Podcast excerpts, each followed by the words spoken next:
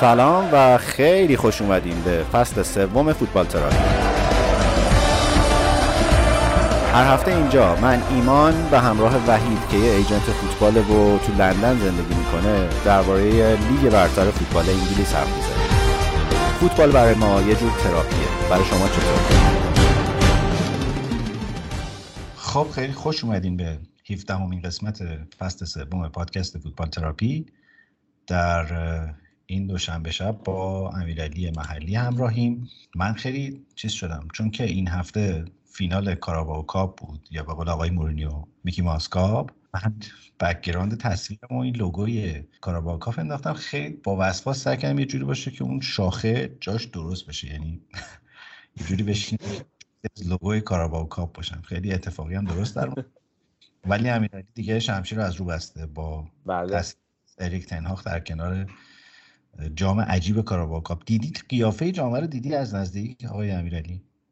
دیگه ما این جام الان زیباترین جام جهان می‌بینیم، زیاد به نکات منفیش دقت نمی‌کنیم. خیلی شبیه صنایع دستی اصفهانه و این جام عجیب که در لیگ آزادگان طراحی می‌کردن.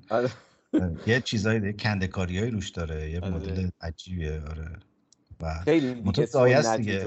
آره رو همچین ترکیبی تو روبان انرژی درینک بزنی یه خورده عجیبه، ولی تازه کفش هم هست. من چون خیلی با دقت به این جامی که بعد از 6 سال به دست آوردیم دقت کردم، همچین کف اون جام هم این برچسب سبز رنگه بود، بلند کردن دیدم. آره تا قرن آخر اسپانسرشیپی رو آره برچسب رسوندن.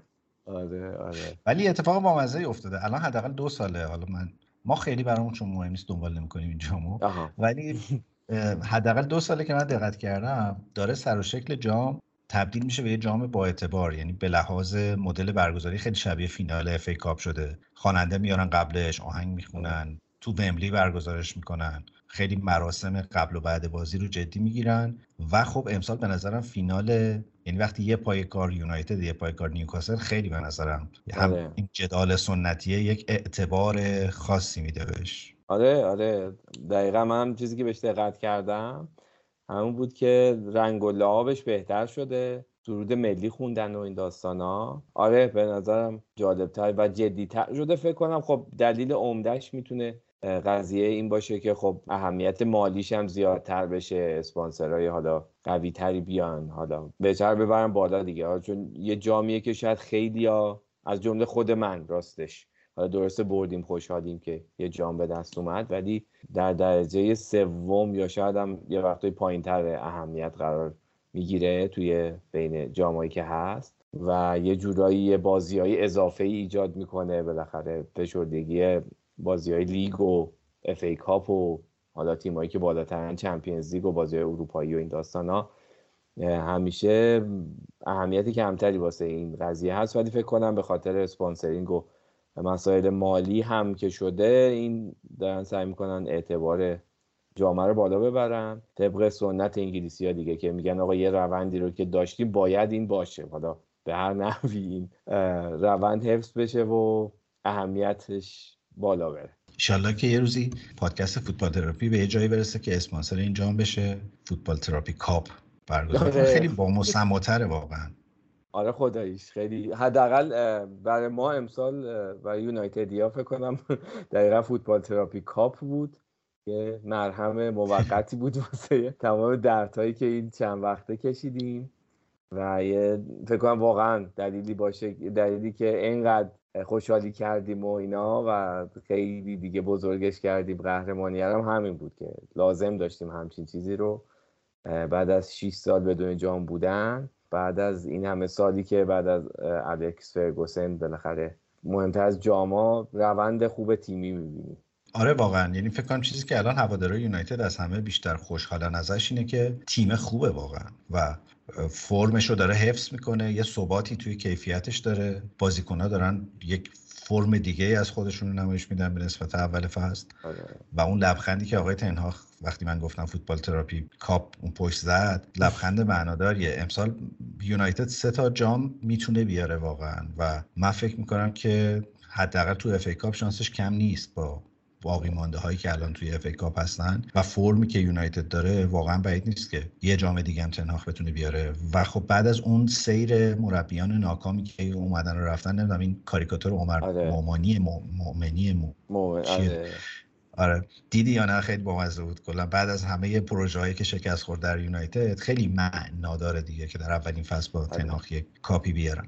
و خودش هم انقدر خوشحال بود که اون رقص عجیب رو آره خیلی عجیب بود، خیلی ازش از شخصیتش بعید بود ولی جالب بود. اصلا تصویر شگرفی بود، یعنی تنهاخ اون وسط آره اونور چیز بود، مارتینز بود و پرچم آرژانتین، آره این طرف هم این برزیلیه که رو اصلا منه، آره آنتونی رو اصلا منم هست آره خیلی جوگیره واقعا استاد. و خوراکش این تیمای کوچیک موچیکن که بیاد اونجا از این جانگوله را بزنه، ولی در بازی بزرگ معمولا کار خاصی انجام نمیده مگه اینکه آرسنال باشه تیم مقابلش. ولی خیلی حرکت عجیب بود، یعنی به کاریزمای تنهاخ نمیخورد و خیلی هم معلوم بود دیگه، اصلا استعدادم نه ایناست که تو عروسیش هم نرقصیده آره اصلا دقیقاً تقابل سیستم آمریکای جنوبی با اروپایی هم بود، عدم هماهنگیشون تو اون رقصه. نمیدونم شاید حس کنم یه جورایی رفت که نمیدونم یه سری بازیکنایی که از لحاظ فرهنگی اخلاقی شاید باهاش اختلاف دارن و یه صمیمیتی ایجاد کنه، شاید جزء سیاستاش بود. حتی میشه حد زد با یعنی توجه به خصوصیت اروپایی‌ها، مخصوصا اونایی که خود سمتیه که اون از لحاظ گرم گرفتن کمتر این اتفاق براشون میفته، سعی کرد یه سیاستی ایجاد کنه که این دید بهترین موقعیته که نزدیکی با بازیکن‌ها رو هم ایجاد کنه، حالا ضمن اون دیسیپلینی که میخواد تو تیم داشته باشه. گفت الان شاید میتونم یه خورده جو رختکن و بازیکن‌ها اونایی که مخصوصا احتیاج دارن یه خورده از لحاظ روحی بهشون نزدیک‌تر بشم و ایجاد کنم. بیشتر تنهاخ احتیاجش از لحاظ روحی به اون دوتا نزدیک شه تا اون دوتا، ضمن که خیلی این مسئله تضاد فرهنگیه، معمولا وقتی به اکت و حرکت تبدیل میشه خیلی نتایج خوبی همراه نداره. ما دست دلمون میلرزه از این ماجرایی. بله. اختلاف فرهنگیه. به هر حال که من جا داره در این پادکست به صورت رسمی به شما تبریک بگم به خاطر این همه سال صبوری و اینکه همچین با یه دل سیر یه فینال خوبی دیدین و واقعا هم خوب بودن تو فینال، یعنی نیوکاسل نتونست. آره واقعا نتونست. یه نکته‌ای که بیشتر از کسب جام خوشحالم کرد همین بود که تقریبا میشه گفت در تمام طول بازی مسلط بود، حتی اون دقایقی که یه مقدار عقب کشید برای کنترل بازی و اونا خیلی فشار آوردن، ولی یه جوری با انگیزه بازیکن‌ها مثلا پشت سر هم بودن، حمایت می‌کردن، جای همدیگر پر می‌کردن، به دفاع کمک می‌کردن، جمع و جور می‌شد. اصلا خیلی عجیب غریب بود، یعنی این انگیزه جنگندگیه و یه جورایی جنگندگی که از سر استیصال نبود که مثلا حالا همه جوره حفظ کنیم، نه همه یه جورایی مسلط پشت هم بودن طبقه برنامه‌ای. خیلی لذت بخش بود، شاید بیشتر از دیدن گلا اون صحنه‌ها برام خیلی لذت بخش بود که در عین فشار نیوکاسل تو اون دقایقی که داشت اینا قشنگ خیلی خونسرد و درست دفاع می‌کردن و جمع می‌شدن، بعد از اونور ضد حمله می‌زدن، کارهای مختلف. خیلی خیلی برام لذت بخشتر شاید نتیجه بازی بود. ضمن اینکه میخوام ازت خواهش کنم که در گفتن کلمه جنگندگی خیلی دقت کنی، چون از اوناست که اشتباهش سنگین تموم میشه برامون. بله. خیلی به من این عملگرایی تنها خیلی برام جذابه، ضمن اینکه حالا از اون معجونی که به خورد رشفورد داده به نظر میرسه که به خورد فنبیساکا هم داده، به خورد دو سه تا بازیکن دیگه. آره این تعویضی که بین دو نیمه کرد، فنبیساکا رو آورد و کاملا بست اون طرف سن ماکسیمین رو، خیلی برای من جالب بود این تقابل این دوتا که همدیگه رو میزدن، این فیزیکی بازی کردنه و اینکه واقعا از فنبیساکا تو یه همچین دفاعی در بیاری الان تو این شرایط، خیلی برای من جذاب و بامزه بود. یعنی هوش این مربی به نظر خیلی خیلی فوق العاده بود. ضمن اینکه فکر میکنم مثلا 15-20 دقیقه اول نیمه دوم کلیدی ترین لحظه های بازی بود، فارغ از حالا گلایی که یونایتد زد، ولی خیلی فشار آورد نیوکاسل تو اون تایم. خوبم حمله میکردن، یعنی موقعیت سعی میکردن ایجاد بکنن، ولی مارتینز هم که اونم به نظر میرسه از این معجونا خورده، خیلی اصلا کاملا اون خوی وحشی لاتینش تو زمین داشت نشون میداد خودش رو. قشنگ جمع کردن دفعه، یعنی واقعا من خیلی الان یادم نمیاد صحنه‌ای که دخیا به زحمت افتاده باشه آنچنان. آره وسط حرفت بازی قبلیشون دخیا، بازی با لستر، دخیا واقعا چند جا ناجی تیم شد و بازی در آورد به نوعی. نه دقیقاً، ولی این بازی اصلا به همین هم داشتم دقت می‌کردم که دخیا به دردسر نیفتاد. آره واقعا نیفتاد. آره این خیلی نکته قابل توجهی بود توی دفاعمون تو این بازی. فکر می‌کنم که بعد اون 15 20 دقیقه دیگه معلوم بود که یونایتد قهرمان خواهد شد، چون از اون تایمایی بود که اگر گل می‌زدن نیوکاسلیا خیلی شانس برگشتن بازی زیاد می‌شد و سوار شدن روی بازی. ولی فوق‌العاده بود. من الان چندین بازی هی دارم خدا می‌کنم که رشفورد گل نزنه ولی می‌زنه. آره این بازی هم باز خدا دخالت کردی دیگه، خورد به جا رفت. ببین خیلی برام جالب و عجیبه جا افتادن بازیکن‌ها تو ترکیب. حالا میخوام برسم به کاسمیرو که مفصل‌تر راجعش حرف بزنیم، ولی حتی این وکهورست می‌خواستم اونم بگم خیلی سخت بود با اینکه آره به نظر نمیاد تاثیرش تو بازی، ولی وقتی روش زوم میکنی و میبینی جاگیری‌ها، ضربه سرایی که میزنه و مدلی که رو پرسینگ کمک میکنه تو خط حمله، خیلی به نظر راه حل جذابی بوده برای تنهاخ که تونسته با یک مدل خرید ارزونی مسئله خط حمله رو حل کنه. و من فکر میکنم یه بخش زیادی از درخشش رشفورد اون باریه که از روش برداشته شده اون جلو و امکان تهاجمی که بهش میده به واسطه حضور وکهورست، چون خیلی هم گردن کلفته، یعنی خیلی کاملا فیزیکی و درگیری چیزی داره. حالا مثلا تو بازی با پالاس که من میدیدم قشنگ چیز بودی، اونورم یه سری دفاع گردن کلوف بودن، قشنگ چیز کم نمیاد، تقابل روبروی همشون. یه شوت خیلی خوبم بکورس زد که من اصلا باورم نمیشد همچین تکنیکی داشته باشه، ولی به نظر مهاجم، یعنی از اوناست که خیلی بهش توجه نشده، ولی به نظر میسته واقعا مهاجم کاملیه برای یونایتد. آره دیگه، و به قول تو مهمترین نقشش شاید الان این باشه که خیلی فضا رو برای رشفورد بازتر میذاره، آزادتر میذاره، که اون فشاری که روی رشفورد باید باشه الان وکهورست یا وکهورست به نوعی بر میداره ازش. آره و تو یه جایی هم خوندم تو همین کانال‌های هواداری که شاید نمونه بازیکناییه که تلاشش و جنگندگیش اون شاید از یه استعدادش و یا یه مهاجم کلاسیک بودنش رو جبران میکنه، که حالا شاید خیلی مهاجم کلاسیک چیزی ندوننش، ولی اینقدر جنگنده و با انگیزه است که اون قضیه جبران میکنه. به نظر مثل پرمیر لیگ انقدر تبدیل به لیگ پرفشاری شده، به خصوص توی یک سوم تهاجمی تیم‌ها، چه موقعی که تیم‌ها دفاع می‌کنن، چه موقعی که تیم‌ها حمله می‌کنن، مثلا ضربات ایستگاهی رو می‌بینی چقدر درگیری تو فضا وجود داره و انقدر که پرفشار مهاجم‌ها پرس میشن، به نظر میرسه که برگ برنده تیم‌ها تو یک سوم خط حمله بازیکنایی ان که فضاهای کوچیکو بتونن در بیارن. و فکر می‌کنم رو گل دوم یونایتد هم اگه دقت کرده باشی، رشفورد خیلی الان تو این موقعیت قرار می‌گیره. به نظر مثل اون نبردهای تن به تن و ضربه اولا رو وکهورست وارد میشه و رشفورد یه فضایی پیدا میکنه برای اینکه از این موقعیت‌های کوچیک بتونه در بره. تکنیکش هم داره، شوت هم خوب میزنه، سرعت خیلی بالایی هم داره و این آمار گلزنی خارق العاده که رشفورد توی فکر کنم چند تا 12 تا 13 تا بازی پشت سر هم داره گل میزنه، یه بخش زیادیش از این جا افتادن و مچ شدن است، به خصوص که پشت سرشون هم یکی مثل برونو فرناندز که میتونه از این پاسایی بده که بازیکن تو فضا و فرار بکن. آره از این جهت حالا راجع به بازیکنایی که به واسطه حضور تنها خیلی جا افتادن تو ترکیب یونایتد که حرف زدیم، من فکر میکنم ولی تو همه اینها کاسمیرو الان مؤثرترین مهره یونایتد، به خاطر اینکه یعنی این یک بخشی از این سپر دفاعی و گل نخوردنه و اصطلاحاً اون بازی خراب کنیه و آن چیزی که الان داریم، باز حالا همون مدلی که نسبت وکهورست و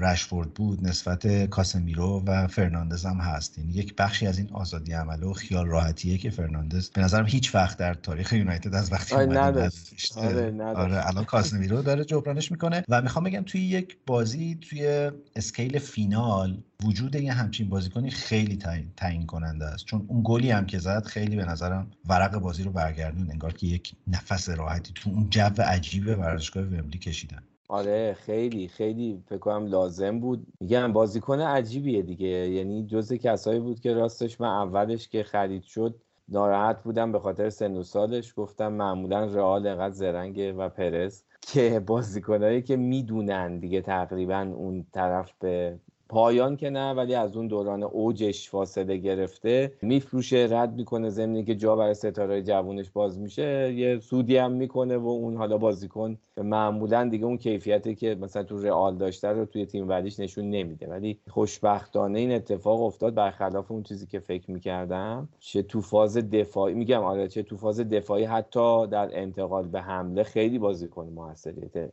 همون قضیه که آزادی بیشتر به برونو فرناندز داده میشه، برونو فرناندزی که واقعا فکر کنم تو این مخصوصا تو اون برهه‌ای که رونالدو بود خیلی تحت فشار بود، چه از لحاظ روحی چه از لحاظ سیستم بازی، الان خیلی رهاتر و راحت‌تر میتونه اون استعدادی که داره رو بروز بده، اون نقش بازی سازیه رو بازی بکنه، چون دیگه مطمئنه که پشت سرش یه کسی مثل کاسمیرو که خیلی چیزا رو جمع میکنه اون بر. و میبینی من یه چیزی رو خیلی دوست دارم، این که چرخه فقط وقتی کار میکنه که کامل کار کنه، یعنی درسته. اگه واقعا یه جاش بلنگه همینجوری مثل مدل نخکش شدن آره واقعا کار نمیکنه، ولی وقتی همه چیز درست کار میکنه خیلی تماشایی همچین فوتبالی لذت بخش و جذابه. درسته که من با من یک رقیب سنتی خیلی دوست ندارم تماشای بازی جذاب یونایتد، ولی یک چیزی که میخوام بگم به نسبت دوران مورینیو، فنخال و سایر دوستان اتفاق افتاده اینه که این تیم تماشاییه، آدم دوست داره نگاش کنه. بله یکی از نکاتی که خیلی ما رو عذاب میداد همیشه همین بود که میگفتیم آقا نتیجه نمیگیرین تا وسط جدول میاین دیگه چیکار کنیم، باید اینو تعامل کنیم ولی حداقل خوب بازی کنین. الان یعنی اون سالا اینو میگفتیم که آقا تیم هایی هستن وسط جدول رو به پایین جدول ولی شما بازیاشو میبینی کیف میکنی، تلاش رو میبینی، روحیه جنگندگی رو میبینی، بالاخره با وجودی که اصلا تیم وسط جدول شاید اون قدم شانسی برای اینکه حالا مثلا به بیفته یعنی شانس افتادنش کمه یا شاید نزدیک به صفر، از اون برم شانس رفتن به رقابت‌های اروپایی هم براش صفره ولی داره خوب بازی میکنه، حداقل تو یه بازی قشنگ میبینی.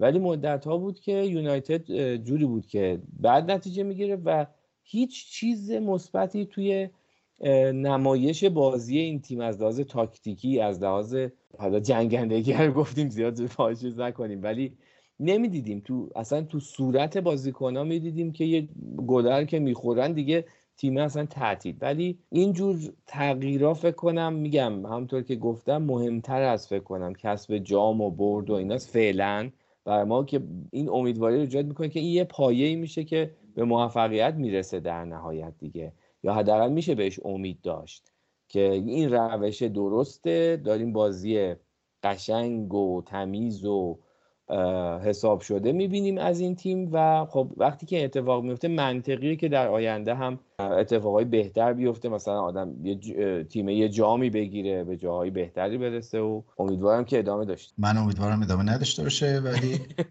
به هر حال به نظرم تقریبا هیچ کس نبود که حتی من مثلا کانال هواداری نیوکاسل هم که می‌دیدم بازی رو دنبال می‌کنن تقریباً هیچ کس نبود که بگه یونایتد حقش نبود که قهرمان بشه تو این جام و با این بازی رو ببره.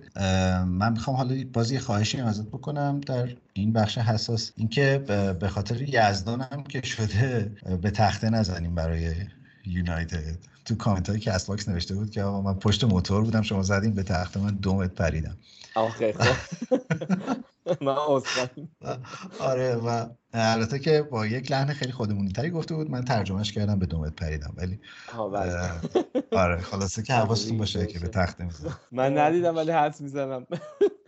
آره والا دوستان میتونن خودشون دیگه کنجکاوی کنن. من از زاویه نیوکاسل اگه بخوایم بازی رو ببینیم، سند ماکسیمین بعد اینکه موهاشو اصلاح کرده دوباره انگار احیا شده، یک برگشته به روزهای اوجش و یه کارهای عجیب غریبی میکنه. این بازیکن خیلی بازیکن قابل مطالعه و عجیبیه به خاطر اینکه یهو یک موقعیتایی رو رد میکنه، یک به یکایی رو با سرعت عجیبش میره، یه دیربایی یه وقتایی میزنه، یه کنترلای رو هوا میکنه که مثلا تو میگی آه این استعداد ناب فوتبالیه، ولی همچین که میرسه به محوطه جریمه چنان توپ رو به باد میده که تو به عنوان کسی که تماشاچی ماجرایی از کالوری که برای این حرکت سوخته شده خجالت میکشی، یعنی اذیت میشی که آقا نکن، با خودت این کارو نکن. واقعا. و نیمه اول بازی به نظر مصداق این بود، بارها و بارها اونجا دالو بود فکر کنم اون سمت. بله. آره. بارها رد شد، یه کارایی که از رفت تو محوطه جریمه کلی موقعیت داشت که پاس بده، دو سه تاش هم خوب شد، این پاس به عقبای خیلی خوبی داد و موقعیت ایجاد کرد برای نیوکاسل، ولی هرس می‌خورد دیگه که آره که چرا آخرش اینجوریه. و سن ماکسیمین سال‌هاست که اینجوریه واقعا، ضمن اینکه مصدوم هم زیاد میشه. ما حالا یه بازی داریم تو خونمون، من با پسرام که فوتبال تماشا می‌کنم، اونا چون بیشترین هیجانشون موقعی که میرن پلی استیشن بازی کنن، فیفا، این نیست که برن بازی کنن، این که برن بازیکن بخرن بفروشن و از این کارا بکنن. بعد هی از من هر فوتبالی که می‌بینیم در هر جای دنیا هی قیمت بازیکن‌ها رو می‌پرسن و اینکه میارزه اینو بیاریم آرسنال یا نه. بعد از من پرسید که بابا این سن ماکسیمین چرا هیچکی نمی‌خره، این چند میلیون قیمتش؟ و من واقعا یه لحظه با خودم به این فکر کردم که این چند میلیون قیمتش، فکر می‌کنم مثلا تگش مثلا 30 میلیونه، 35 احتمالاً، که قیمت خوبیه برای بازیکن، چون فکر کنم 25 سالش هم هست، 24 25 سالشه. تگ خوبیه برای همچین بازیکنی. ولی یه بار فکر کنم با وحید هم ما حرف زدیم توی این پادکست، از ایناییه که مطمئن نقطه پایان نداره حرکتش دیگه، یعنی به باد میره، هیچ وقت تمام کننده خوبی نیست. یه خورده شبیه آداما که اونم خوب میدوه، خیلی چغر و بد بدن و ایناست، ولی خب چیکار کنیم حالا، آخرش چی میشه؟ مثلا آخرش هیچی اتفاقی نمیفته. آره، که تازه به نظرم آدمان نسخه در دوران اوجش نسخه ارتقا یافته سن ماکسیمین، ولی همین حربه نیوکاسل هم در نیمه دوم کاملا خونسا شد با تعویضی که استاد کرد. ولی من فکر میکنم این نیوکاسل قصهش سر دراز داره، یعنی این تیمیه که یه نشونه هایی داره که به نظر میرسه فصل دیگه قشنگ چنگ خواهد زد به بیگ سیکس و ترسناک خواهد بود. نیوکاسل عادت دارن تو فینال 2-0 ببازن، تا اونجا که من یادم میاد فینال فکر کنم اف ای کاپ 98 2-0 به آرسنال باختن، سال بعدش دوباره رفتن فینال 2-0 به یونایتد باختن و اون سال تو لیگ 13ام شدن. ولی آن نیوکاسل کجا و این نیوکاسل کجا؟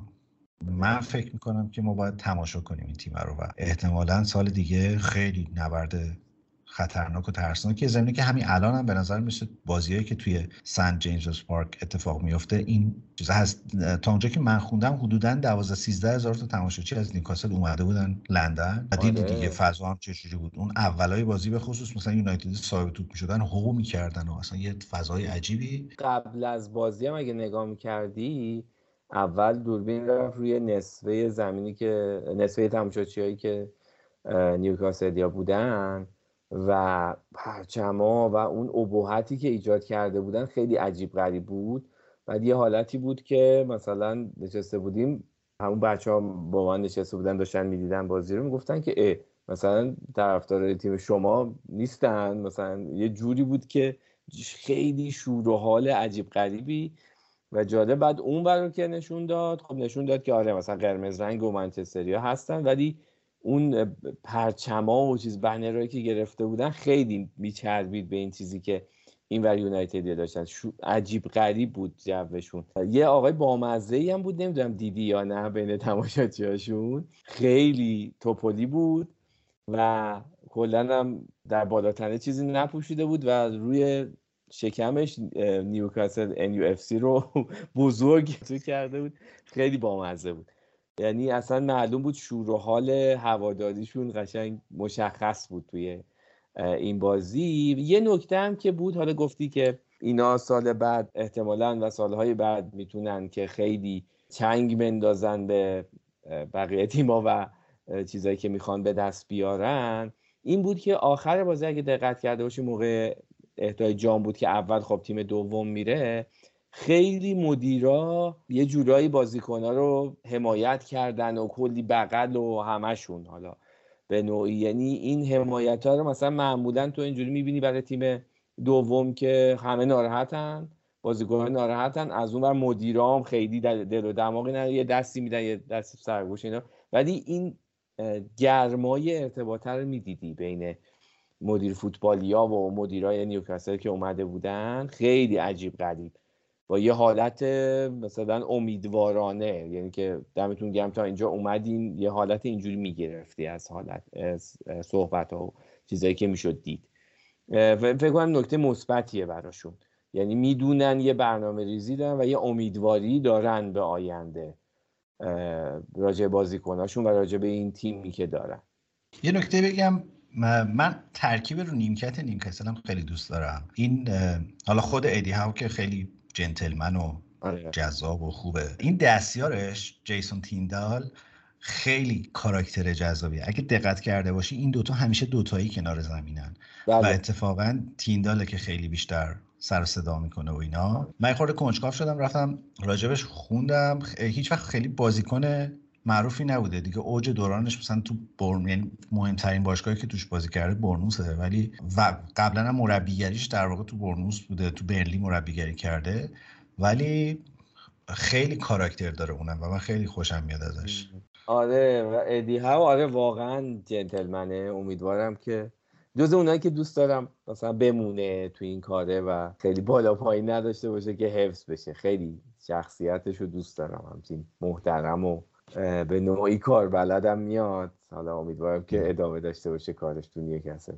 به قدر 45 ثانیه یک دقیقه گلوری گلوری من یونایتد بشنویم، بحث فینال کاراباو کاپ رو تمام کنیم، بریم برگردیم به لیگ بریم.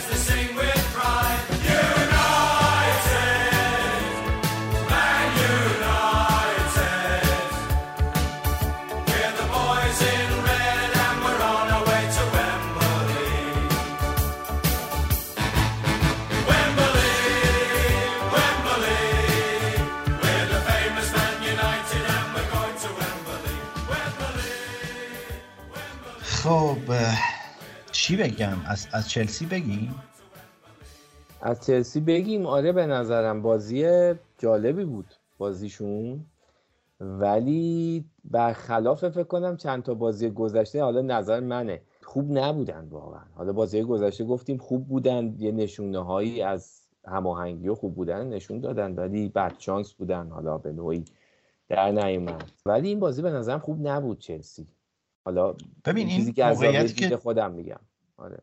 این موقعیت که چلسی توش گیر افتاده خیلی چاه ویله به نظرم. یعنی اگر با یک حالا شوکی، حرکتی، ماجرایی از این شکست اعتماد به نفسی که و استرس این که ما باید این بازی رو حتما ببریم و گل بزنیم نیان بیرون، به نظرم این بازی ته نداره. یعنی خیلی موقعیت خطرناکیه الان و راستش اینه که من اینو خیلی از مصاحبه‌های پاتر حس نمی‌کنم که این بازی تا بازی بعد ممکنه شوکی اتفاق افتاده باشه. تو این بازی خیلی اوج گرفت. سوالایی که ازش پرسیدن بعد از بازی خیلی زیاد شد. قبل از بازی یه مصاحبه کرده بود و گفته بود که خانواده من و زن و بچه‌هامو تهدید کردن، تهدید به مرگ کردن و خیلی بروز داده بود این استرس و فشاری که روشه. خیلی کاراکترش به نظر اینطوری نمی‌رسید. یعنی پاتر همیشه با روزنامه‌ها خیلی رابطه سیاستمدارانه، دوستانه، کم حرفی داشته. یعنی هیچ وقت مربی از این حاشیه یا پرحرف و اینا نبوده، ولی به نظر میاد فشار داره به اوج میرسه. تو این بازی هم حالا درسته که مثلا اون گلی که وینکس زد، فکر کنم وینکس زد اگه اشتباه نکنم، خیلی سوپر گل بود و بلافاصله شروع نیمه دوم اتفاق افتاد و اینا و یه جورایی دوباره اون روحیه رو مخدوش کرد، ولی اوضاع به نظر میرسه داره پیچیده میشه. مصاحبه‌ای که پاتر بعد از بازی کرد و توی چند پله منتشر شد مصاحبه ها و حرفا، یه تیکه‌ایشو گفت که خیلی به نظرم از اون مدلای چیزی بود، این که دنبال یک جایی میگرده که خودش رو بالا نگه داره. گفت که ما قبل از بازی راجع به اون مستند All or Nothing آرسنال حرف زدیم با بازیکن‌ها و کادر فنی و اینا و گفت بعد اینو مرور کردیم که آرتتا 2 سال پیش توی همچین موقعیتی بود، باخت پشت سر هم داده بود، نزدیک بود اخراجش کنن، تماشاگرها میومدن تو ورزشگاه آرتتا اوت میگفتن، عکس دلقکشو میآوردن تو ورزشگاه اینا و حالا ببینید که چی شده و آره چه اتفاقایی افتاده. که فکر کنم 2 قسمت پیش ما هم راجبش حرف زدیم و حتی مدیران چلسی هم یه مقایسه اینجوری کرده بودن که ما اعتماد میکنیم و میمونیم پای پاتر. امروز هم دوباره یه خبری اومد که برنامهشون حمایت از پاتره، که من هر وقت این خبر میاد احساس میکنم هفته دیگه اخراج میشه. و بعد یه ارجاعی هم به وضعیت فعلی یورگن کلوپ و لیورپول داده بود که الان اونم که وضعش مثل ماست و مثلا این حرفا، ولی بنظرم این نکته خیلی ظریفی رو فراموش کرده بود که آرتتا در اولین فصلی که اومد یه FA کاپ برای آرسنال برد و یورگن کلوپ بعد از 30 سال لیورپول رو قهرمان کرد و فصل اولی که اومد 6م شدن فکر می‌کنم در بدترین پوزیشنی که داشتن به غیر از این فصل که سندرم فصل 7مشه. و از وقتی که ران پاتر به چلسی اومد رکورد نقل و انتقالات لیگ برتر جابجا شده و تو وقتی اینا رو کنار هم می‌ذاری به نظر میسه که خیلی دستش خالیه تا وقتی که نتیجه نگیره. و خب این حرکت شایسته‌ای از طرف مدیرای چلسی که حمایت می‌کنن از یک مربی جوانی مثل پاتر، ولی نمیدونم واقعا من فکر می‌کنم که پاتر آخر فصل رو نمی‌بینه. حالا با هواداری چلسی نمیدونم چقدر خوشحالن یا ناراحتن و چقدر به ما قور خواهند زد آخرش، ولی این رو به عنوان یک فکت دارم میگم. یعنی نتیجه این که تو 15 مسابقه 2 برد داشته باشی، مسئله جدی گلزنی داری، نمیتونه تیم گل بزنه، این بحرانه به نظرم همینجوری داره پیچیده و پیچیده تر میشه دیگه. هم خیلی فرقی نمیکنه که تیم مقابل کیه. ساوثهمپتون فکر کنم مثلا تو 6 تا بازی گذشتهش فقط 1 برد داره که اون چلسی بوده. و خب این مسئله فکر میکنم که ممکنه اگه 1-2 تا دیگه بازی با همین مدل پیش بره تبدیل شه به یک مسئله جدی. و جالب این که تو همه این بازی‌ها فرناندز همچنان نمره‌های بالایی میگیره و همچنان بهترین بازیکن چلسی. نمیدونم، من فکر می‌کنم که بزرگترین اشتباه این بود که تو ژانویه 1 9 کلاسیک نگرفت چلسی و ترکیب ژائو فیلیکس و کای هاورس و اینا جواب نمیده. کای هاورس هم به نظرم کاملا بیرون افتاده از چرخه بازیکن‌های اصلی چلسی و نمیدونم که اونم احتمالاً به نظرم در تابستان خواهد رفت. چیزو من ولی یه پیشنهاد دادم که تاتنهام همین آقایی که رفیق منو نگه خوب بوده تا حالا براشون، آره از وقتی اون میاد کنار زمین خوبه به روش دیگه این مسئله حل میکنه. آره بیا از بازی تباه لیورپول کریستال پالاس هم بگذاریم که 0-0 تموم شد. دوباره بعد از بازی خیلی انتقادها به ترنت زیاد شده بود و یورگن کلوپ هم یه تغییر پوزیشنی داد، آوردش وسط زمین و بعد از بازی هم یه مصاحبه کرد که این هیچ معنی خاصی نداره و تاکتیکی بوده و این حرفا، ولی واقعا اون بازی هم میتونم بگم هیچ خیلی آره اتفاق خاصی نیفتاد. من بازی جمعه شب بازی فولام و وولز رو تماشا کردم. خیلی بازی جذاب و دیدنی بود و وولز چقدر تیم خوبی شده به لحاظ جذابیت بازی برای تماشاگر. به خصوص نیمه اول وولز خیلی خوب بازی میکرد، خیلی موقعیت‌های خوبی داشت، گل هم زد، یکی چند بازی رو نیمه اول برد. مطلب لوپتگی هم یه خورده شبیه یک آدمی که در خاورمیانه متولد شده بزرگ شده، اونم یعنی از ایناست که به نظر میسه سرشار از استعداده ولی همیشه در مکان نادرست و موقعیت پیچیده‌ای قرار میگیره که باید زنده بمونه، برای زنده موندن به جنگه. خیلی من این حسو دارم. خیلی هم خوش، یعنی نیمه اول که تماشا خیلی خوشحال بودم که وولفز انگار داره شکل میگیره و پیش میره، ولی ذخیره طلایی این روزای فولام آقای مانور سالامون که اومد تو زمین باز یه گل پیچیده عجیبی زد. آره خیلی زیبا بود. لوپتگی بخت برگشته، دوباره امتیاز از دست داد و سالامون هم الان چیز شده دیگه، کاملا همین ذخیره طلایی فولام شده. بعد اینکه میتروویچ مصدومه و نمیتونه بازی کنه، معمولا اینجوریه که دقیقه مثلا 50-55-60 میارش تو زمین و الان 2 هفته است که داره گل میزنه برای فولام. فولام هم انگار تو این بازی خیلی روی یه سری بازیکناشون از جمله پررا خیلی روی شوت‌های از راه دور، شوت‌های عجیب غریبی میزنه و بسیار خطرناک. حالا غیر از این گلی که زدن 1-2 تا شوت عجیب غریبی از راه دور زدن که من همش فکرم گل میشه ولی بالا یا دروازه‌بان یه جوری عجیب غریب در میآورد یا به تیر می‌خورد. خلاصه خیلی جالب بود این سیستم شوت زنی‌هاش، یعنی بازیکن‌ها شوت زنه همچین درست حسابی دارن. آره و من خیلی خوشحال شدم که لنو گل خورد، کلین شیت نداشت دوباره تو این بازی، ولی تو این بازی واقعا حق وولز برد بود. بریم سراغ بقیه بازی هم یه چرخی بزنیم. لیدز و اورتون هم بازی حساسی بود. لیدز و ساوثهمپتون. ببخشید. آره. آخه اورتون هم 1-0 باخت. این دوتا رو با هم قاطی کردن. البته اورتون 2-0 باخت. 2-0 باخت. راجب هفته چندم تونیم صحبت می‌کنیم. اورتون و استون ویلا بودن، درسته؟ بله. آره که اولی واتکینز گل زد. یه چیزایی داره یادم میاد. ببخشید. میتونم از محمد خواهش کنم در ازای یه همبرگر این تیکر رو در بیاره. درست کن.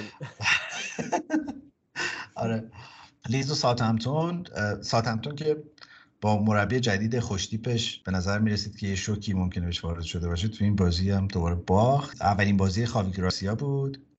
خیلی چیز بودن دوباره هواداری لیدز، خیلی حامی و حمایت و مربی جدید و ما میتوانیم و اینا، ولی جادوی بازیه مدل کنترل توپ بود. یعنی به نظر میرسید چیزی که خاوی گراسیا اضافه کرده به این تیمه اینه که وقتی آقا جلو میافتی پس نمیخواد خیلی خودتو به آب و آتیش بزنی، بیا بازی رو وسط زمین نگه دار، پاسای مطمئن بده و بذار که آره از این برهه حساس کنونی به سلامت عبور کنی. خیلی تو این تیکه به نظر میسید خیلی اعتماد به نفس داره لیدز، یعنی خیلی خوب بازی رو بعد اینکه گل زدن کنترل کردن. و بریم سراغ اون بازی که من می‌خواستم راجعش حرف بزنم. اورتون و ویلا. آره اورتون و ویلا، اولی واتکینز دوباره اوج گرفته. چند بازی پشت سر هم داره گل میزنه. قابل توجه اونایی که همچنان امیدوارانه دارن فانتزی فوتبال بازی میکنن، وقت خرید استاده به نظر میرسه. البته که معمولا اینجوریه که وقتی میخری دیگه مصدوم میشه، میره لای باقلاها.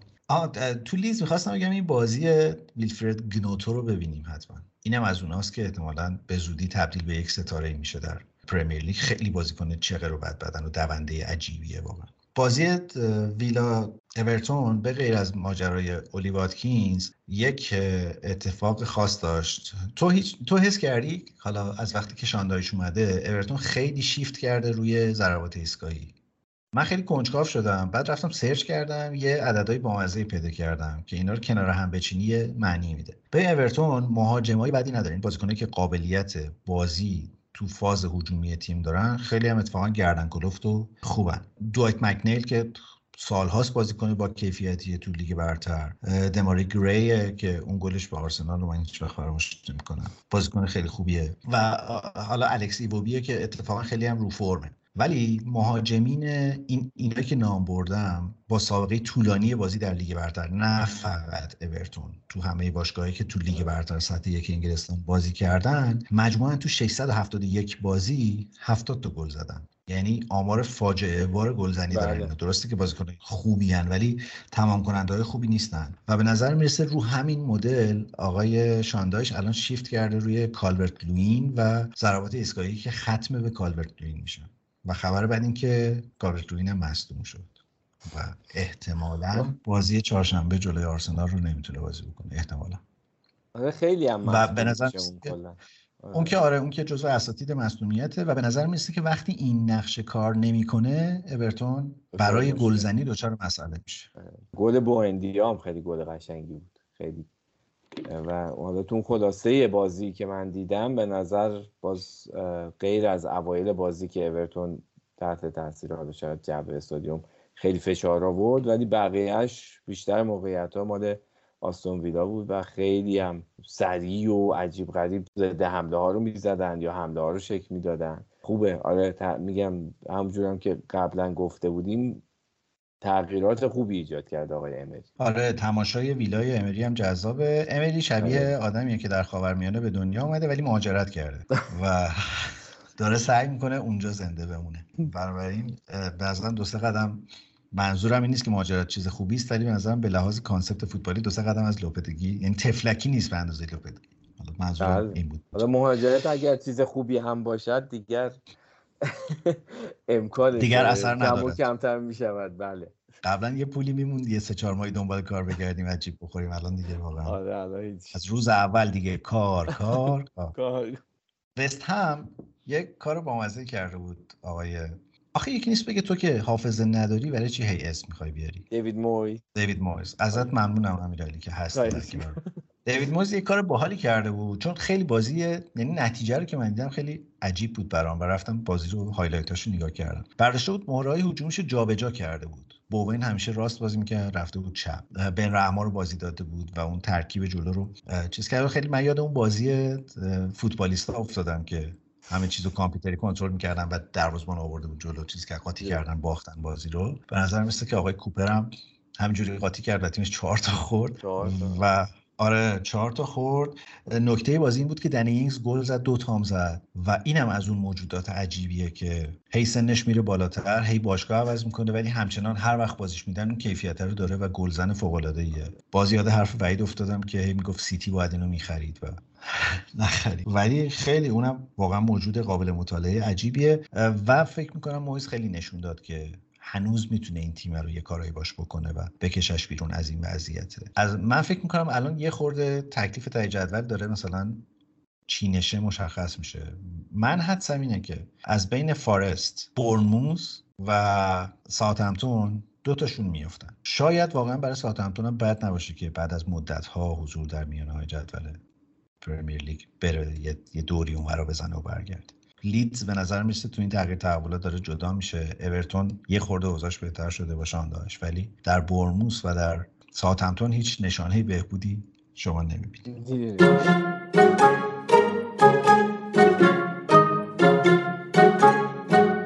برم راجع به آرسنال حرف بزنم؟ بله خواهش میکنم. خیلی تواضع به خرج دادی تا اینجا. آره واقعا. آره.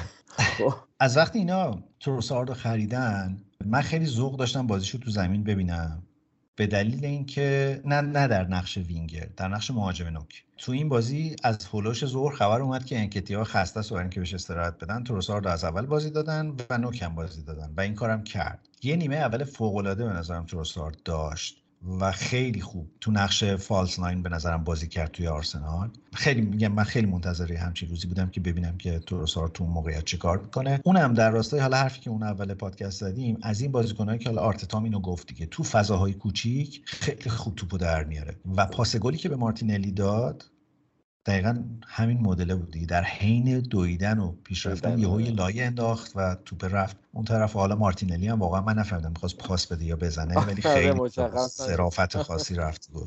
فکر کنم 2 تا گل هم آفساید شد دیگه گرفتن براتون هم تروسارد. آره گل فوق‌العاده‌ای که تروسارد زد که من واقعا چیکارم کباب شد. آره چه کار قشنگی هم بود قبلش و چه گل قشنگی شد. آره منم دلم سوخت صحنه رو.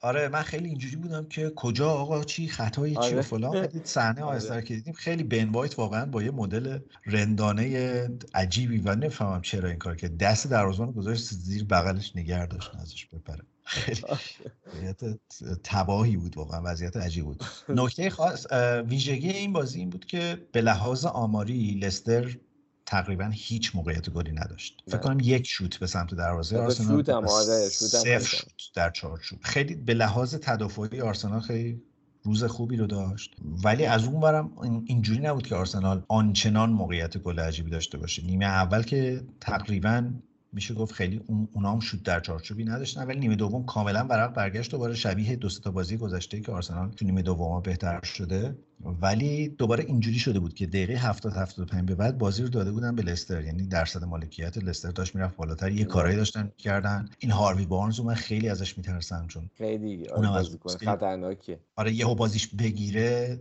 داستان میشه و اینا، در این حد که دیگه توماس پارتی رو هم آورد تو زمین و جالبه که جورجینیو و توماس پارتی با هم بازی کردن 10 دقیقه آخر بازی رو. به هر حال ولی یه سه امتیاز مهم بود به نظر برای آرسنال، در آورد بازی رو و گرفت. حالا چهارشنبه بازی عقب افتادهش با اورتون هم که انجام بده دیگه، بازیاش با سیتی مساوی میشه. آرسنال 4-5 تا بازی آیندهش بازی نسبتا آسونیه، ولی یک بهار بسیار ترسناک رو پیش رو داریم. ضمن اینکه حالا قرعه‌های لیگ اروپا مشخص شد تو داره و تو تحلیل چیه آرسنال اسپورتینگ؟ قرعه آسونیه یا قرعه سختیه؟ اسپورتینگ همیشه فکر کنم تیم بدی نبوده توی حالا جامایی که بوده، حالا غیر از چمپیونز لیگ که به نظر میاد براشون کلا جام سنگینیه اون موقعی که راه پیدا میکنن، ولی تو لیگی مثل لیگ اروپا فکر کنم حریف آسونی نبودن هیچ وقت برای تیمای مقابلشون و فکر میکنم میشه امکان اینو دارن که به نوعی به دردسر بندازن آرسنالو، ولی خب دیگه همچی بستگی به شرایط داره. ولی توی میگم یه لیگی مثل اروپا لیگ فکر کنم بتونن حریف همچین دست و پا وسعی نباشن. من فکر می‌کنم اصلا قرعه آسونی نیست و به هر حال یعنی حداقل از این بازی‌ها نیست که آرسنال بگی ترکیب دومشو میفرسته و میتونه که بازی در بیاره. حتما جدیه ماجرا، ولی فکر می‌کنم همین الان هم از طرفدارای آرسنال اگه بپرسی که حاضرین از لیگ اروپا حذف شین ولی این طرف قهرمان شین، حتما میگن که ترجیحشون قهرمان. آخه یه زمانم گفتیم که این آرتتا امسال لیگ اروپا رو جدی میگیره به خاطر اینکه مطمئن بشه از اینکه سهمیه چمپیونز لیگ رو از اون طریق به دست میاره، ولی الان با وضعیتی که تو جدول داره احتمالاً اهمیت اروپا لیگ براش کمتر میشه، یه خورده خیاله راحت‌تر میشه. حالا اگر ترکیب دومم نذاره و دیگه ترکیبی از ذخیره‌ها و اصلیا حتمه که بذاره. این هفته یه آماری از اپتا منتشر شد، یه تحلیلی از اپتا منتشر شد راجع به شانس‌های قهرمانی تیم‌ها در 4 یا 5 لیگ معتبر اروپایی که در مورد کیس انگلیس جالب بود که شانس بیشتر با سیتی بود، یعنی اپتا گفته بود که سیتی قهرمان میشه، آرسنال دوم میشه، یونایتد سوم. بعد من دوباره چون خیلی عصبانی شدم یه سری سرچ کردم، دیدم که از این تحلیل‌ها 2-3 تای دیگه هم در مورد لیگ برتر انگلیس وجود داره و توی اونا آرسنال شانس اول قهرمانیه، فکر کنم حتی گفته بودن با 87 امتیاز مثلا یه پیش بینی کردن اینجور چیز داشت. آره ولی کلا علاقه‌مند شدم به این ماجرا، سعی کردم خود سر در بیارم ولی دیدم نه، خیلی پیچیده تر از این حرفاست. برای همین میخوام این نوید رو بدم که ما هفته آینده یه مهمون عزیز خواهیم داشت که دیتا آنالیست، میاد برامون راجع به این که این اصلا سیستم چجوری کار میکنه، این تحلیل از کجا میان، این آمارایی که تو بازی‌ها میدن چه معنی میده، به چه درد کیا میخوره و این حرفا. مفصل حرف میزنه. امین از دوستای خوب منه که مدتی روی حوزه دیتا داره کار میکنه، متاسفانه طرفدار بارسلونا است ولی بله در انگلیس خوشبختانه جزو طرفدار آرسنال. برای ما احتمالاً هفته دیگه آمارا رو جوری پیش میبریم که آرسنال شانس قهرمانیش بیشتر بشه. ولی واقعا فکر کنم که من خیلی دوست دارم، یعنی مدت‌ها بود که دلم می‌خواست یه همچین اپیزودی داشته باشیم و که مفصل راجع به بحث آنالیز و دیتا و کارکردش تو فوتبال نوین حرف بزنیم. این به هر حال گفتم این تبلیغ رو این هفته برم که هفته دیگه از دست ندیم فوتبال تراپی رو. خیلی جذاب زمینه که من دارم یک مذاکراتی می‌کنم که یک چهره جدید هم به این پادکست معرفی کنم. امیدوارم که مذاکرات نتیجه بده و از دوست جدیدمون هم بتونیم رونمایی کنیم تا بالاخره بدونیم بعید با نیوکاسل چیکار داره می‌کنه. و فکر کنم یکی از چیزایی که اگه با مهمون آینده بتونیم مطرح کنیم راجع به سوال همیشگی من و تو، راجع به اون چیزی که گوشه تصویر میاد بعد از چند دقیقه، راجع به شانس برده هر تیم، برنده شدن، شانس تساوی. آره که همیشه میگفتیم چرا رو چه منطق و دلیلی یهو این وسط این میاد. یه بار همینجوری با امین که داشتیم گپ میزدیم و ناهار میخوردیم و اینا، شوخی شوخی بهش گفتم که امین این آمارای به درد نخور فوتبال چیه که مثلا میدن اینا؟ بعد یهو عصبانی شد و گفت که آمار به درد نخور نداریم، این ماییم که نمیتونیم از سری چیزا درست استفاده کنیم یا چیز نکنیم، ما این که به درد نخوریم. آره یهو چیز شدم کاملا. آها چرا اصلا اینقدر آدم غیرتی رو آمار ندیده بودم.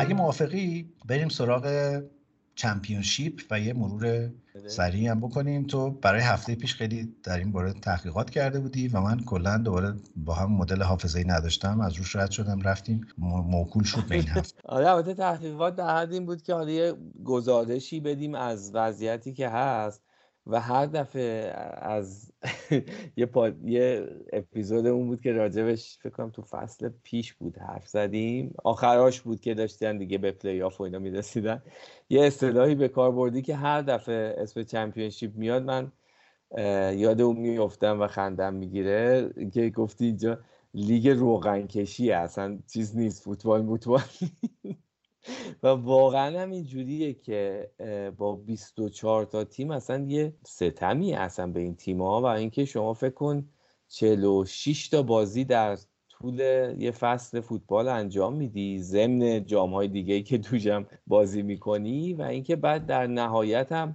اگه تا رده سوم تا ششم هستی بازم باید برای راهیابی یه جام‌طوری هم برگزار کنی تا بیای. آره این تیمایی که میرن به پلی آف تازه اول بدبختیشونه. چون که حالا برای دوستانی که حالا حوصله حساب کتاب ندارن سال 52 هفته است دیگه، عملا انگار که درست گفتم یه جور نگاه میکنی انگار سال بیشتر از 52 هفته است. نه من چون ریاضیم اصلا خوب نیست داشتم فکر میکردم که دمت گرم. ترسیدم یه لحظه، یعنی نه گفتم ما داریم به کجا میریم. یعنی تیم‌ها عملاً 6 هفته فرصت استراحت و تیم بستن و بازیابی و اینا تا تیم با اون فصلی که گذروندن، بعد یهو تو بری تو پلی‌آف‌ها، یعنی عملاً مثلا 3 هفته اینم از دست دادی و هیچی دیگه. بعد فکر کن نری به لیگ برتر و برگردی به چمپیونشیپ دیگه، اصلا آره. بعد با چه روحیه داغونی برمیگردی، اصلا چجور جمع میکنی تیم رو، خیلی چیز بدیه. من خیلی به چمپیونشیپ این فصل خیلی امیدوارم، چون یه سری تیم‌ها دارن میان بالا که من خیلی وقت بود دلم میخواست که اینا رو در سطح اول فوتبال انگلیس ببینم. حالا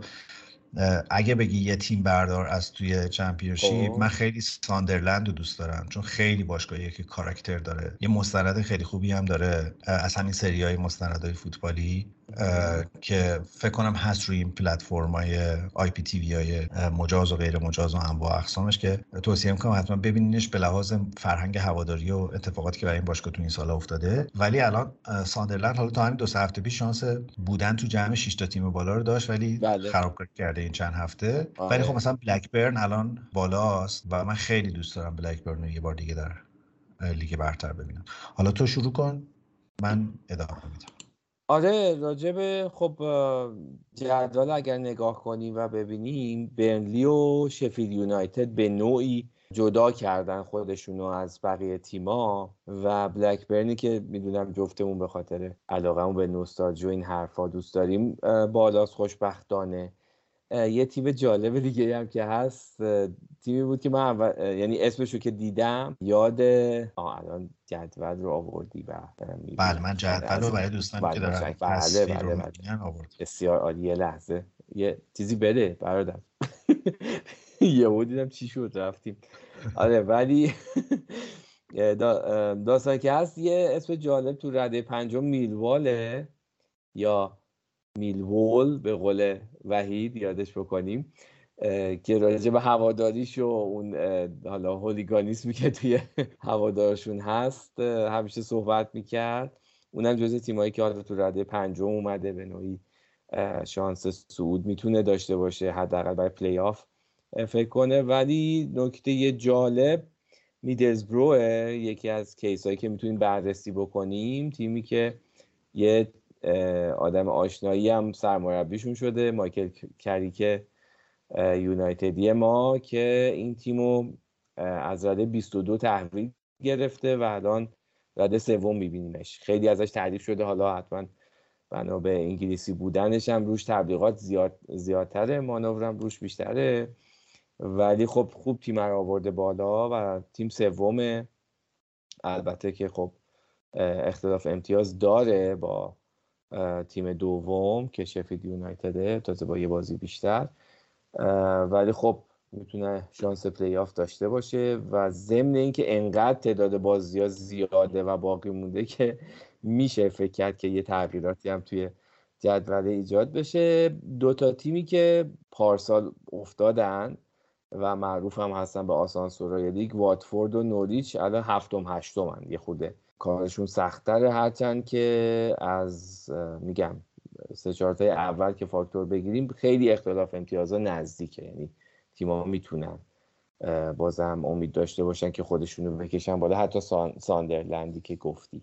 ببین یه نکته که وجود داره اینه که وقتی تو با 24 تا تیم لیگ برگزار می‌کنی، هیچ وقت تعداد بازی‌های تیم‌ها مساوی نیست. من حداقل 2-3 ساله دارم به این دقت می‌کنم. یهو می‌بینی یه تیمی مثلا 4 تا 5 تا بازی کمتر داره از یه تیم دیگه.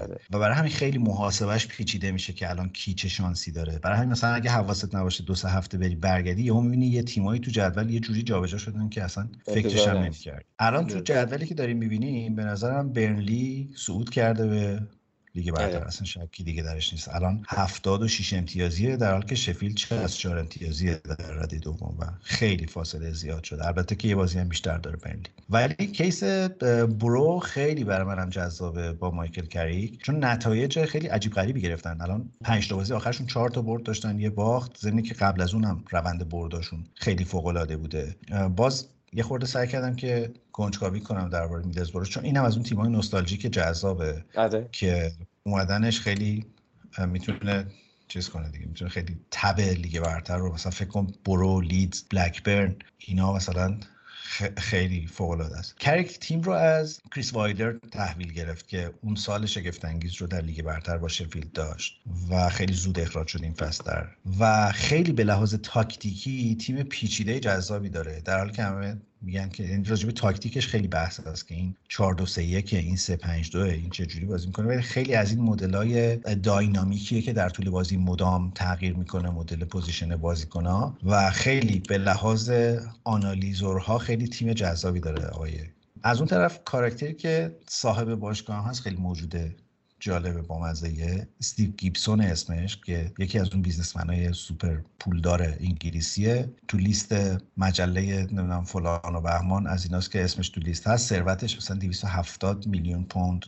تخمین زده میشه. سالهای سالم از 94 تا الان چیز بوده، مدیر عامل بوده در میدلزبرو و حالا این ماندگاری خودش یه چیز عجیبیه که این همه سال اونجا بوده. و یه نکته دیگه این که از این فکت‌های عادل فردوسی‌پوری این که ایشون عموی بن گیبسون دفاع نوریچ هم هست. بله. از محله فوتبال خیزی میان کلا و عرضم به حضورت که من خیلی اسم ورزشگاه چیزام خیلی دوست دارم، اسم ورزشگاه میدلزبرو خیلی دوست دارم. آره، ریورساید اسمش. کیس کریکو به نظر میتونیم دنبال کنیم ببینیم که فاست کجا میکشه با این روندی که داشت. اینم مثل رشفورد هر بازی میگی که این بازی دیگه نمیتونه ولی میتونه. البته این هفته باختن، برو فکر کنم این هفته باخت. این هفته ببخشید افتاد. آخ امیدوارم چیز پشت موتور نباشه. نه آره عذرخواهی میکنم این قسمت حذف کنیم.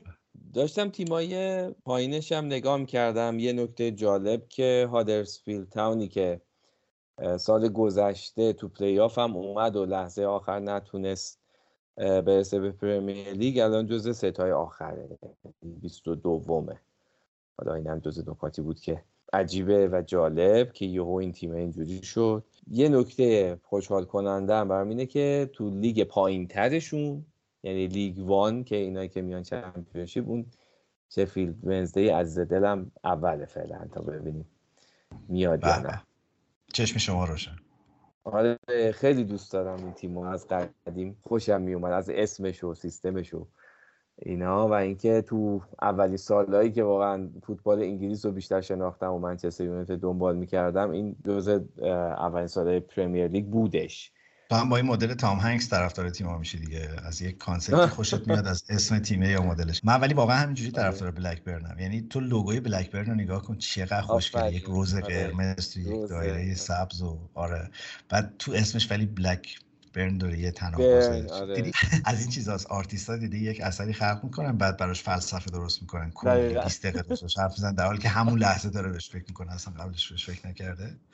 منم یه خورده همچین رسیدنده است. مرسی ازت امیرعلی که اومدی این هفته، کوله باری از جام و افتخار به ما پیوستی. امیدوارم که روند موفقیت‌های یونایتد ادامه داشته باشه، چون راستش این فینال با نیوکاسل که داشتم نگاه می‌کردم دلم تنگ شد برای اون یونایتد کلاسیک و اون رقابت کلاسیک. امروز هم با یه دوستی داشتم راجع به کلا همین ماجرا حرف می‌زدم، اونم طرفدار یونایتد بود و اونم بحثش این بود که آقا ما واقعا رقیب سنتی یونایتد خیلی سیتی نیست، مثلا یه زمانی آرسنال یونایتد بودن و خلاص رفتیم تو این فضا با هم دیگه حرف زدیم. من واقعا دلم برای اون رقابت ترسناکی که تو از دلهره همیشه قند تو دلت آب میشد تو این چیزا مدت هاست که ندیدیم و خیلی خیلی دوست داشتم این فینال رو. از این جهت واقعا بازی مهمی بود به نظرم و یک نشانه مهمی در لیگ برتر و کلا فضای فوتبال انگلستان. امیدوارم که رشد سعودی یونایتد و نیوکاسل و تیم‌های اینجوری ادامه داشته باشه فصل و حالا این فصل دیگه قول بدین بیشتر از این جلو نیاین. ولی همین رو بگم چون گفتی که آدم حول و هراس داشته باشه که آخر سر به اون هدف تیمش میرسه یا نه، گفتم شایدم این امیدواری رو به ما بده که حتی تو پرمیر لیگ هم یه خورده اذیتتون بکنیم. نه اینکه حالا میگم بازم همیشه گفتم این فصل رو واقعا در حد قهرمانی نمیبینم، ولی همین که اینجوری اومده و جزء این تیمایی شده که تهدید میکنه به نوعی مدعیای قهرمانی رو، فکر کنم جذاب میکنه این لیگ رو، جذاب ترش میکنه. متشکرم. من یه توضیحی درباره ماجرای روایت‌های فوتبالی بدم. ما هفته پیش من خیلی هفته شلوغی داشتم و به تدوین اون بخش نرسیدم چون آماده است متریالش و ساناز علیپور لطف کرده برای ما یک محتوایی رو فرستاده که من خودم خوندمش ولی به تدوینش نرسیدم. این هفته خیلی سعی کردم این کارو بکنم که دیروز منتشر بشه. بعد هر چی حساب کردم دیدم ما یه روز هم دیرتر پادکست رو منتشر کردیم و ممکنه که این فاصله کمی باعث بشه که هر قسمتمون خوب شنیده نشه. نگهش داشتم، قول میدم که آخر این هفته دوباره برگردیم به سیر عادی روایت‌های فوتبالیمون. خیلی هم دوست دارم که دوستانمون بشنونش و بهمون فیدبک بدن که چه حسی دارن نسبتش و اصلا کار خوبی هست یا نه. از اون طرف باز به خاطر این اختلالی که توی انتشار قسمت قبل اتفاق افتاد به لحاظ زمانی، من امروز که دوشنبه است در واقع فایل تصویریش رو گذاشتم در یوتیوب و آپارات، ولی اونم سعی می‌کنیم حتما منظم باشیم و پیش بریم و خیلی دوست داریم که اونجا رو هم سابسکرایب کنید و دنبال کنید و بهمون فیدبک بدین. یه دوست خیلی خوبی من پیدا کردم در آپارات که راجع به حرکت زیاد من توی تصویر هی حرف می‌زنه، یعنی من هی حرف می‌زنم اون بنده خدا کامنت میده، کامنت داده بود و راستم میگفت و واقعا باعث شد که من یه دو قسمت خیلی حواسم باشه که چقدر وول میخورم و اینا. البته این قسمت باز بیشتر وول خوردم چون یه حساسیت وحشتناکی پیدا کردم که هیچی خوبش نمیکنه و هی مجبورم که چیزشم در گیرنده هاتون میخوام بگم دست به چیزی نزنید. من واقعا دماغم خیلی میخارید این قسمت.